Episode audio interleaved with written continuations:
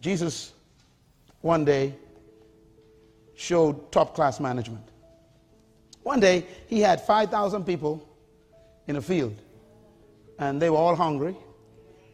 And there was, they say, plus women and children, so they must have had about 12,000. And he is about to, to distribute some resources to them. I want you to watch him at work, okay? Matthew 6, verse 40. It says, So they sat down in groups of hundreds and fifties. That's administration, organization. Then he took the five loaves and the two fishes. That's the resources.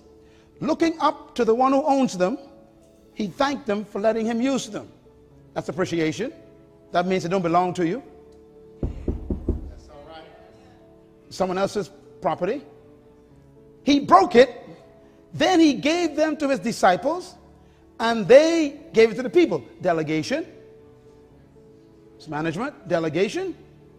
Watch him. He also divided the two fish among them all, and they all ate and were satisfied. That's customer service.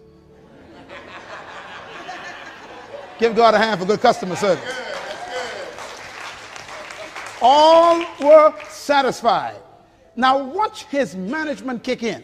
It says, and the disciples, he told them to pick up every crumb.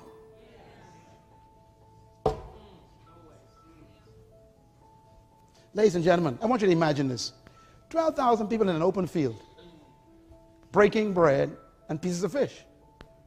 Now, how in the world are you going to find pieces of bread, crumbs, and pieces of fish, bone, and stuff in the grass? He says, pick up every crumb. In the book of Matthew, it actually says it. He says, and he said to them, pick up every crumb and bring it to me. I don't want to waste nothing.